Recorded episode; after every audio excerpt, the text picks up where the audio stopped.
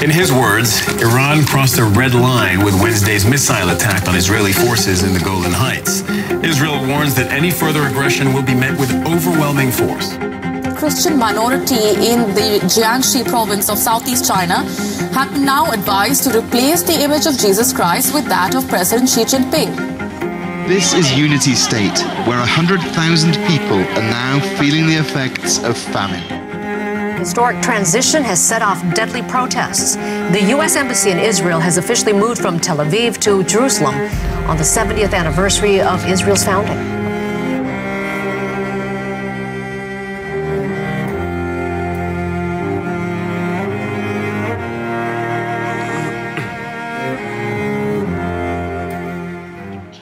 Well, good morning, everybody.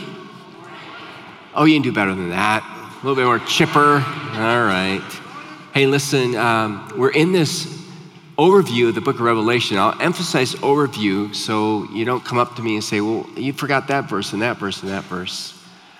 Sometime we'll do a more detailed study. But I want you to know we have our own form of an apocalypse this morning. Some of our lights aren't working.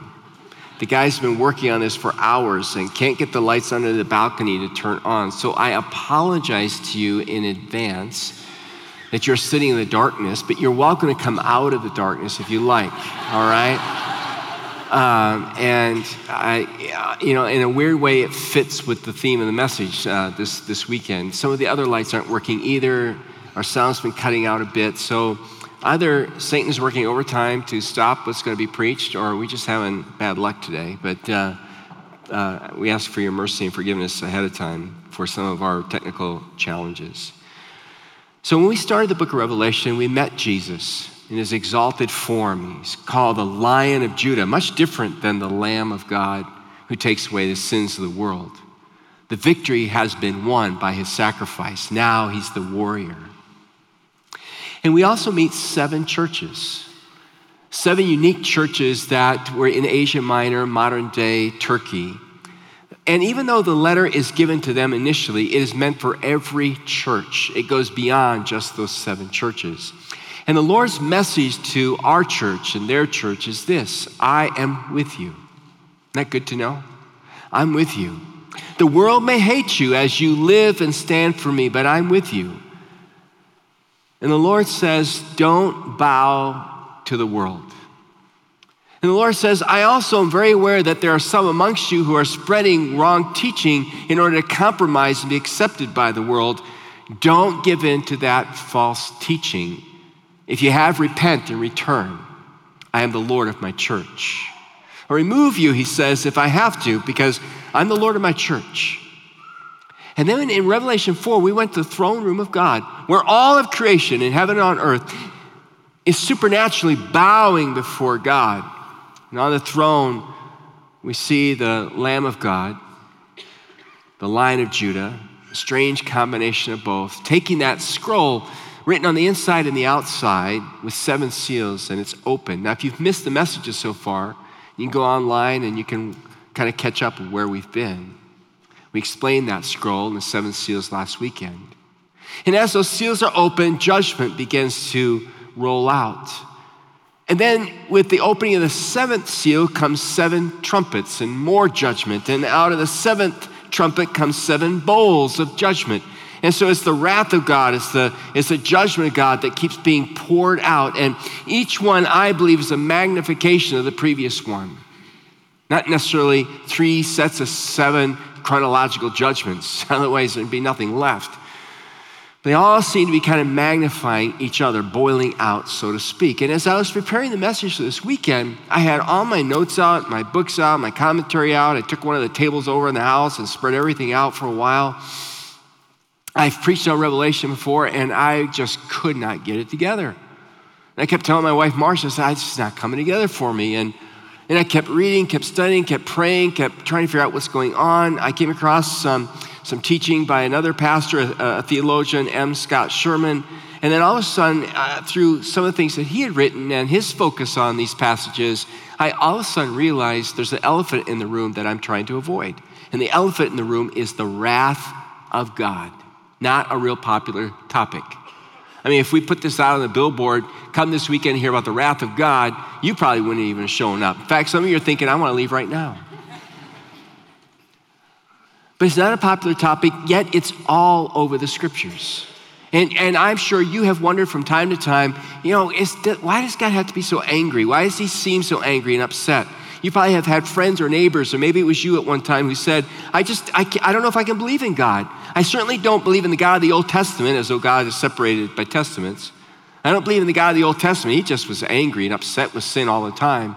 And I really don't like the God of Revelation because he's just pouring out his wrath and judgment all the time. I like Jesus in the gospel love, kindness, mercy, healing, raising people from the dead. And all of that is true. But don't forget Revelation speaks of the wrath of the Lamb. So we're going to we're going to go on a bit of a journey, and I and, and I want to let you know ahead of time, we are going to talk about the wrath of God, but we're going to turn a corner. And we're going to see also the grace and the love of God. So hang in there with me as we move through this. Now, before we jump into it, I want to help you kind of frame up our discussion on prophecy, especially for next weekend. You don't want to miss next weekend. And so, if you want to draw with me, grab your piece of paper, your neighbor's hand. You can write on that if you want. And I want you just to simply draw a line, all right? And this line, best line I've drawn all day, this line represents time and history as we know it. And so, at one end of the line, just put a great big B. That stands for beginning. Now, God has no beginning. So, I'm talking about the beginning of his creation. The Bible says in the beginning, God was, he's always been. At the other end, I want you to put an E, all right? That is for the end of time and history as we know it, though eternity will continue by virtue of the word eternity. Somewhere along here, Genesis chapter 3 happened. You can put a line if you want in G3. That stands for Genesis 3. Somewhere in this space, after God creates mankind, Adam and Eve, they, in league with Satan, rebel against God. Everything from that line, then, all the way to the E, becomes a story. Not a, not a made up story, the true story of what Graham Scroggie calls the unfolding plan of redemption or the unfolding drama of redemption. It is God making a way back into relationship with Himself like it used to be, but even better. Along the timeline, God has these people show up called prophets. And prophets do two things. One, they will point their finger in the face of Israel and say, You're sinning against God, stop it, or there's going to be consequences. And two, often after the consequences, when God's people had their back against the wall, so to speak, and the world's beating them up, the prophets say, Don't worry, God is with you, God will keep you, and there's a better future coming. You come to the New Testament, our Lord Jesus Christ himself talks about a future, a better future that's coming. Paul talks about it. John, now here in the book of Revelation, talks about it. And when you hear them talk about it, and by the way, here's your next homework assignment, if you choose to accept it, read Daniel chapter 7 through chapter 12. Daniel chapter 7 through chapter 12. That'll frame up the next couple weekends. But in these prophets, in the words of our Lord Jesus Christ, there is a specific time at the end. It is oftentimes, you can put an X to mark it anywhere, known as the seven years of tribulation, or Daniel calls it in Daniel chapter 9, the 70th week. This 70th week is divided into one three and a half period, another three and a half period, 1,260 days on each side. This first period is really the time of sorrows Jesus mentions in Matthew chapter 24, 1 through 5. This next section is known as the Great Tribulation. And what kind of separates these is the reveal of this character known as the Antichrist. John talks about it in 1 John 2 18, and Paul talks about it. So if you want to add to your reading, 1 John is really little.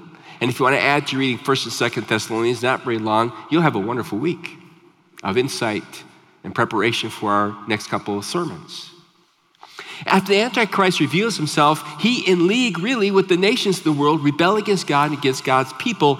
That's why it's called the Great Tribulation. It's a great tribulation for the people of God, Jews and Gentile believers alike. I do believe that God has a plan for the Jewish people. That's why it says in Revelation that he seals 144,000 from the tribes of Israel, except for Dan is not mentioned. I don't believe that's a combination of, of Jews and, and Gentile believers, I believe God has a plan for the Jewish people themselves. I also believe that God is going to do something during the tribulational period with people that will cause them to come to faith in Him. When I talk about that, I also want you to know that God is going to cut short this last three and a half years. It won't all be lived out. Jesus talks about this in Matthew 24. It's going to be cut short by what is known as the day of the Lord, final judgment on mankind, on this world. Now, people oftentimes ask the question well, you know, Paul talks about a rapture of believers, that they're going to be taken out of this world when all this happens. When does that take place? Well, some people say it happens right before the tribulation starts, whenever that is. Some people say it happens halfway through. Other people say, no, it happens at the very end on this side of it. Other people, and I'm one of those who currently believes this. Did you catch that?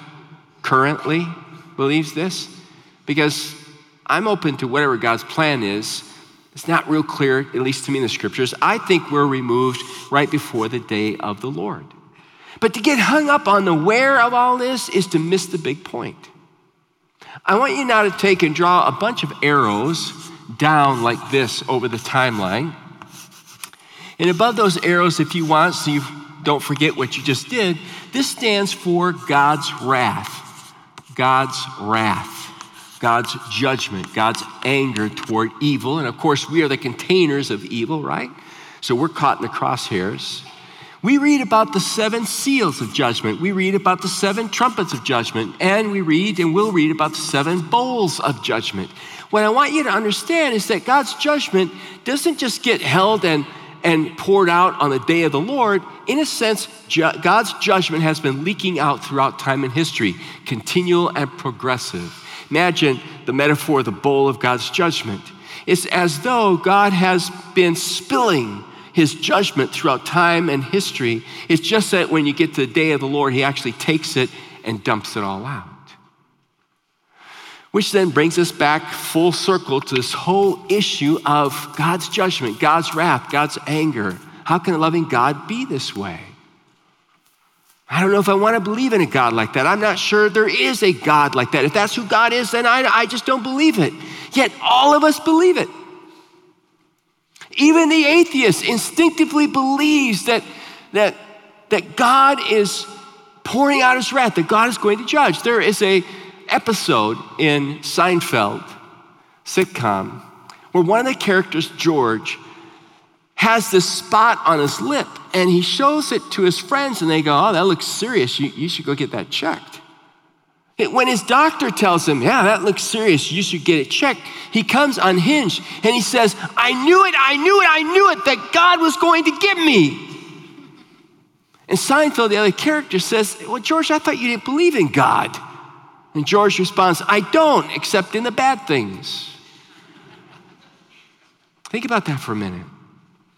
It's almost like a default mindset we sometimes have, isn't it? I mean, usually when things go well, we like taking the credit for it, right? Or we give the credit to somebody else. But when things go bad, we have a habit of blaming God for it. Even, even atheists don't believe in God. Will God damn something? Will God condemn something? Will be angry at God? And they say he doesn't even exist. So there's something instinctive in our lives, something deep down inside, like a memory trace. We talked about last weekend. We have a memory trace of worship. We have a memory trace of judgment too. We know there's a quarrel between God and between us, between us and between God. It's also burned into our very conscience.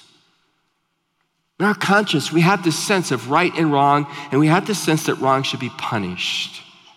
Romans 2, Paul kind of describes it this way. He says it's, I'm paraphrasing, he says it's easy to see the wrong in other people. How many of you have that gift besides me? Very easy, right? And when you see the wrong in other people, if the wrong really offends you or somehow attacks you, what do you want done with the wrongdoer? You want them punished. You want them judged. You want them brought to justice for what you just did or said about me or my family or whoever, right? Well, where does that come from? That sense of justice needs to ha- take place here. By the way, when we see it in ourselves, we always find an excuse for it, don't we? It's like I can see it in somebody else and they deserve, you know, whatever for it. But if I see it in myself, it's really not my fault. You may be this way. That's the human nature in all of us, right? There's also a sense of consequences. We all have this sense in us that there are, there are consequences. What you sow, you reap. If you stick your hand in the hot fire, you're going to burn your hand. We already kind of know that, right? So, so we have this sense that when, when wrong is done, there are going to be consequences for it, and ultimately death. Death, even for those of us who are followers of Christ, even though we look at death as an open door to the presence of God, none of us looks forward to dying. Why? Listen to this little thought. It's kind of a contrarian because death is unnatural. Though we talk about it all the time as natural because everybody dies. It's unnatural. We don't want to die. We don't want to go through that process. We want to go to heaven, but we don't want to go through the process of death. Yet the Bible says that the wages of sin is what? Death. It's part of the judgment of God. We all die. And no matter how we try to suppress it or rename it or think about it differently, it is the reality. Over in Romans chapter 1, verse 18, the Apostle Paul writes, he says, The wrath of God, the judgment, the anger, the trumpets, the seals, the bowls of God is being revealed from heaven against all the godlessness and wickedness of people who suppress the truth by their wickedness. It's part of life, it's part of the consequences of our sin. And so the question becomes how does God reveal his wrath? How's this wrath revealed? How's this judgment revealed? And this was a new thought for me. I'd never really thought this through before. But as I studied, as I read, I thought more and more about it, it makes so much sense to me. The way God reveals his wrath against people is God lets them have their way. You want to be evil? Go ahead and be evil then. Don't pay attention to what I've been trying to say to you. Go have your evil, and your evil becomes the instrument of my judgment and my wrath. It will consume you. If, if you are given over to your evil, your evil will destroy you. That's why you get to the book of Revelation, and you know, it talks about the beast. We'll talk more about this in a couple of weekends, but you know, when I think of beast, I think of something scary and hideous, and that's how it's presented. But as we'll learn, the Antichrist is anything but scary and hideous. Antichrist is charismatic and attractive. Has the capacity to woo and bring people in. I don't know if the Antichrist takes strengths finders, but woo would be pretty high on it. Very powerful. Some of you are like, well, that's really high on my list. Am I the Antichrist? That's a different message, all right? I didn't bring that up in any of the other services, but felt led to here. I don't know why. But in essence, what God says is, you want to worship the beast? You want to follow that charismatic figure, that one who promises you everything under the sun? Go ahead, and what you'll find out is the beast will consume you. You want to drink the wine of Babylon? It's going to turn into poison and destroy you. But if you really want to go your way, then God says, Go your way, I'll give you over, and it becomes your judgment. Look what Paul says three times in Romans chapter 1, verse 24. Therefore, God gave them over in the sinful desires of their hearts. That's a scary thing when God gives you over to something. Or you get to verse 26, second time, God gave them over to shameful lust. Or verse 28, God gave them over to a depraved mind. I mean, all you got to do sometimes, you don't even have to look up the Greek in the commentaries, just stand back and look at life. And just ask yourself, what is going on in the world right now? What is going on in the culture? When we are given over to what we want is destructive. We see the destruction all over the place in people's lives, marriages, families, relationships. It's a sad place to be. So that takes us to Revelation chapter 8 and the trumpets. And I'm not going to go through these in detail, but I want you to take a look at them because they're part of why I asked you, if you remember to, to read Exodus chapters 1 through 13. And if you did, may there be many golden stars on your record in heaven, all right? But here's what it says in Revelation chapter 8, beginning in verse 7. It says, The first trumpet sounded hail, fire, blood. Sounds like the plagues of Egypt, doesn't it? And a third of the environment was destroyed. Second trumpet, huge mountain thrown into the sea. Third of the sea into blood, sounds like the Nile River in the plagues. A third of the living creatures in the sea died, and a third of the ships were destroyed. The third angel sounded his trumpet. Great star, blazing like a torch, falls in. It's wormwood. The fresh water becomes bitter. Many people died. The fourth angel sounded the trumpet. And the third of the sun, a third of the moon, a third of the stars are darkened. Sounds like the plague in Egypt when it's all darkened outside. Fifth, uh, and then in verse 13, this eagle flies through heaven and cries out, Woe, woe, woe. What that means is, wake up, listen, more is to come. The fifth angel sounded his trumpet.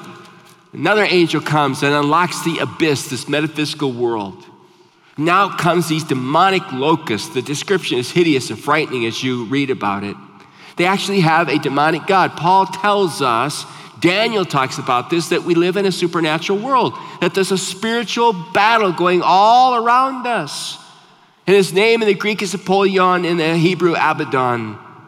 And they inflict all kinds of harm and and torture on humanity. And then you get down to verse 13, the sixth angel sounded his trumpet, and it says that there is a 200 million army released out of the Euphrates. All of this is very demonic. How much of it's literal, I don't know for sure. How much of it's symbolic, I don't know for sure. But what I know is this it's an unleashing of evil. And when God takes his restraint off evil and says, You want it your way, I'll give it to you your way, it becomes judgment, it becomes wrath on us. But it comes because of us, because of our rebellious nature, and the fact that God can't tolerate and won't excuse our sin and our guilt. So, when you read about the plagues, if you did, I wanted you to get the picture. And the picture I wanted you to get is that God has always been pouring out judgment for the purpose, listen, of causing us to repent. Just as Paul says in Romans, God shows us his goodness in order to cause us to repent. Well, God brings both our way to move us toward repentance and surrender to him. To jerk us out of our sleepiness and out of our apathy into reality. And yet, when you go back and you look at the plagues on, on Egypt and Pharaoh, they progressed until you got to the 10th plague, the death of the firstborn, and only those who were under the cover of the blood. Remember the Passover we talked about recently? Those who were under the Passover blood, they were spared that judgment. And only those who are under the blood of Christ are spared that condemnation, that judgment. You say, but I, I, I, get what you're saying, Pastor. I believe in that. I'm not one of the people you got worried about. I, I, I don't have any problem you know, reading the Old Testament, looking at prophecy, believing that God is angry at sin and the world's going to be judged. But I sometimes get upset because I feel like God's not judging the wicked people, whoever you define as wicked. I want, I want to talk to you and myself for just a moment. I want you to turn to a peculiar passage of scripture found in 1 Timothy chapter 5, verse 24. And if I'm going too fast, because I don't have long time to preach, you can jot it down, look it up later. 1 Timothy 5:24. Paul's writing to Timothy, who lives in Ephesus, a godless place, being pastor of the church there, facing all kinds of challenges, a lot of unfair things. And Paul says to him in verse 24, the sins of some people are obvious, reaching the place of judgment ahead of them. The sins of others trail behind them. What Paul is saying is this you see some people in life who are evil, sinful people, and you see them in this lifetime get their judgment, like Hitler. He was Hitler for a while and had great power and influence, then all of a sudden, boom, judgment. But there are other people we see in life who seem to get away with murder and never, nothing really bad, as we think about bad, happens to them. In essence, what Paul is saying look, Timothy, you're going to get your judgment, whether it's in this life or the next life all are going to be judged. But here's where I need you to be careful. You got to be careful as a believer, if you're a follower of Christ, that you don't stand back and go, good, ah, look what they deserve. See, the reality is the trumpet blows for all of us. All of us deserve to be judged. All of us deserve the anger and wrath of God.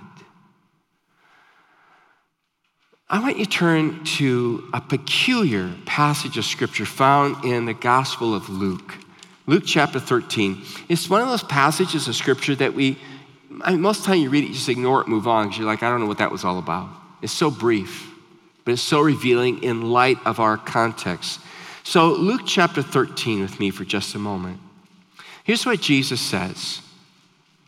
It begins by giving us a little editorial information. Now, there were some present at that time who told Jesus about the Galileans whose blood Pilate had mixed with their sacrifices. Pilate didn't like the Galileans. Even the Jews living in the south didn't like the Galileans because the Galileans were kind of a, a, a rebellious group, kind of the terrorists of their day. There are many people who came out of Galilee who claimed to be the Messiah and misled people in insurrection and brought down the thumb of Rome or the fist of Rome. And so Pilate, he didn't have any problem killing a bunch of Galileans along with while they were making their sacrifices. Look at what Jesus says in verse 2. Jesus answered, because he, he knows they're kind of asking for his opinion. Says, Do you think that these Galileans were worse sinners than all the other Galileans because they suffered this way? I tell you, no, he says, but unless, he turns around, but unless you repent, you too will all perish. Or those 18 who died when the tower in Siloam fell on them. So he's saying, hey, in the headlines, did you hear about the 18? This tower fell on them and they died. Do you think they were more guilty than all the others living in Jerusalem? I tell you, no. But unless you repent, so twice he says, unless you repent, you too will all perish. So Jesus' point is this don't look at other people and what happens in their life and say, oh, they must have done something bad because look what happened to them. He says, everybody deserves judgment. Therefore, you all need to repent. And that, as I said earlier, is, is the purpose of judgment. It's the purpose of the wrath of God. It is to move us to repent before God. If you go back and you look at the plagues of Egypt, isn't it interesting that in essence what God is saying to the plagues, the 10 plagues to Pharaoh is repent, release my people, let them go. But he refuses to repent. And when he gets to the 10th plague and he finally lets them go, afterwards he's remorseful about it and he goes out to try to bring them back. And finally God says, okay, I'll just drown your army in the Red Sea. You can't get it through your head. It's almost kind of the same picture here. It's like, I've done this, I've done this, I've been patient with you. Okay, you don't want it? I'm pouring the whole bowl out. That's what's so fascinating in Revelation chapter 9, verse 20. So look at it. After all those um, trumpets are blown, look what it says in Revelation chapter 9, verse 20. Fascinating passage. It says in verse 20, the rest of mankind who were not killed by these plagues still did not repent of the work of their hands. They did not stop worshiping demons and idols of gold, silver, bronze, stone, wood, idols that cannot see or hear or walk. Verse 21 Nor did they repent of their murders, their magic arts, their sexual immorality, or their thefts. Now, what word do you hear twice in those two verses? The word repent. What word did Jesus use twice in Luke chapter 13? the word repent. Repentance is important. We don't like to talk about it, but it's important. God says you have to repent. And my judgment is meant to cause the world to repent of its ways and turn to me. And yet there are those who, even as they're experiencing it, raise their fist toward God and say, I will not repent. Jeremiah says the heart of the human being is so wicked, and we see the desperately wicked heart of humanity when it refuses to repent in light of God's offer. Whether God uses judgment or God uses his goodness. How can we turn away from God? You say, man, I don't know. it just, uh, it does not sound like a loving God to me. Can I ask you a question? Can you truly love without hating? Think about that before you answer it. I love my wife. I love my kids. I love my grandkids. If somebody attacked my wife, my kids, my grandkids right now and tried to destroy them, I would destroy them before they could do it if I could help myself. Because I love them. My love for them demands I destroy what's trying to destroy them. God loves his creation, and his love for his creation demands that he destroys that which tries to destroy his creation. But here's where we turn the corner. Are you ready? It's feeling pretty dark and heavy, wasn't it? It's like, man, I, if I known this was sermon, I would have just stayed home.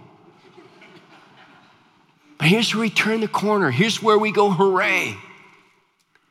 God's love is greater than God's wrath. Because God sees what's happening. He knew this was going to be what took place. And God plans to take the wrath and condemnation that we deserve away from us. Where is He going to put it? He puts it on Himself. And so, if you were drawing images on this, the most important image on this little diagram is the cross. Because on the cross, all this wrath, all this judgment comes right to the cross, comes right to the cross. He bears my judgment. He bears my punishment. He bears my sin. He bears my condemnation for me so I can experience His mercy, His grace, and His forgiveness. Don't sentimentalize the cross, it is a terrible instrument. It is where God died for you and for me. It's where we're set free. It's where he takes his own wrath. As one writer puts it, he boils in his own stew for us. I love how Tim Keller puts it He dies my death so I can live his life. Isn't that amazing? That is amazing grace. So I don't know how you feel. We started the first half of the message, it got pretty dark, didn't it? Got pretty heavy, didn't it? Felt the load of God's judgment and wrath and anger. But we come out the other side with a cross in the middle and we're liberated and we are treated as though we've never sinned. I want you to look at two huge passages of scripture Romans chapter 5, verse 9, that starts to draw it all together. Love the Word of God. How, you know, in the Word of God, everything always meets at the cross. Look what Paul says in Romans chapter 5, verse 9. He says, Since we have now been justified by his blood, how much more shall we be saved from God's wrath through him, through Christ? And then in Romans chapter 8, verse 1, just a couple of you know pages away, he says, Therefore, Therefore, based on what I just said, Romans 5 9, therefore, there is now no condemnation for those who are in Christ Jesus. Hallelujah. There's no condemnation to those who are in Christ Jesus because through Christ Jesus, the law of the Spirit who gives life has set you free from the law of sin and death, which demands condemnation and judgment. That's what God does for us. Just very quickly, I want to give you a picture of it in the Old Testament from another, prof, another prophet named Isaiah. Isaiah chapter 6. Isaiah has a vision of God, very much like we read about in Revelation chapter 4, uh, but very different. I, I love it because we get a glimpse into Isaiah, this prophet who is a sinner. We find out the kind of the nature of sinfulness. In Isaiah chapter 6, verse 1, it says, In the year that King Uzziah died, I saw the Lord high and exalted, seated on a throne, and the train of his robe filled the temple. What a picture, huh? Above him were seraphim, each with six wings. With two wings they covered their faces, with two they covered their feet, and with two they were flying. And they were calling to one another, Holy, Holy, holy is the Lord God Almighty. The whole earth is full of his glory. At the sound of their voices, the doorposts and the thresholds shook, and the temple was filled with smoke. Now, look at Isaiah's response to the vision. He says, Woe to me. Remember the eagle that flew through heaven? Woe, woe, woe. Something impending. And so Isaiah says, Oh my goodness, based on this vision, there's something impending, there's something terrible. He cried, I am ruined. I'm judged. I'm under the wrath, the anger of God. Why is he ruined? For I am a man of unclean lips, and I live among a people of unclean lips, and my eyes have seen the King, the Lord Almighty. In other words, he's saying, I see my sin when I see God's glory, and I deserve to be condemned and judged. Woe is me. But I love verse 6. I thank God for verse 6. Then one of the seraphim flew to me with a live coal in his hand, which he had taken with tongs from the altar, the place of sacrifice. With it, he touched my mouth and said, See, this has touched your lips. Your guilt is taken away, and your sin atoned for. That's what Jesus does with the cross. He takes our guilt away and He atones for our sins so that we are forgiven. Let's pray. Father in heaven, we humble ourselves before you this day. And as we humble ourselves before you this day, O oh God, we thank you for your grace. We thank you that though our story began with darkness and a foreboding sense of judgment, it has ended in glory. It has ended in grace. It has ended in forgiveness and mercy. Lord, all things point to the cross. I pray that, Lord, we would live in and through the cross. And I pray, oh God, that we would rejoice in our forgiveness. We would rejoice in the mercy that's been extended to us. That when we see you seated on the throne, we will not see a condemning father, but a loving father who's removed the condemnation. We might experience the grace and forgiveness. To this end, we worship you and we praise you. In Jesus' name.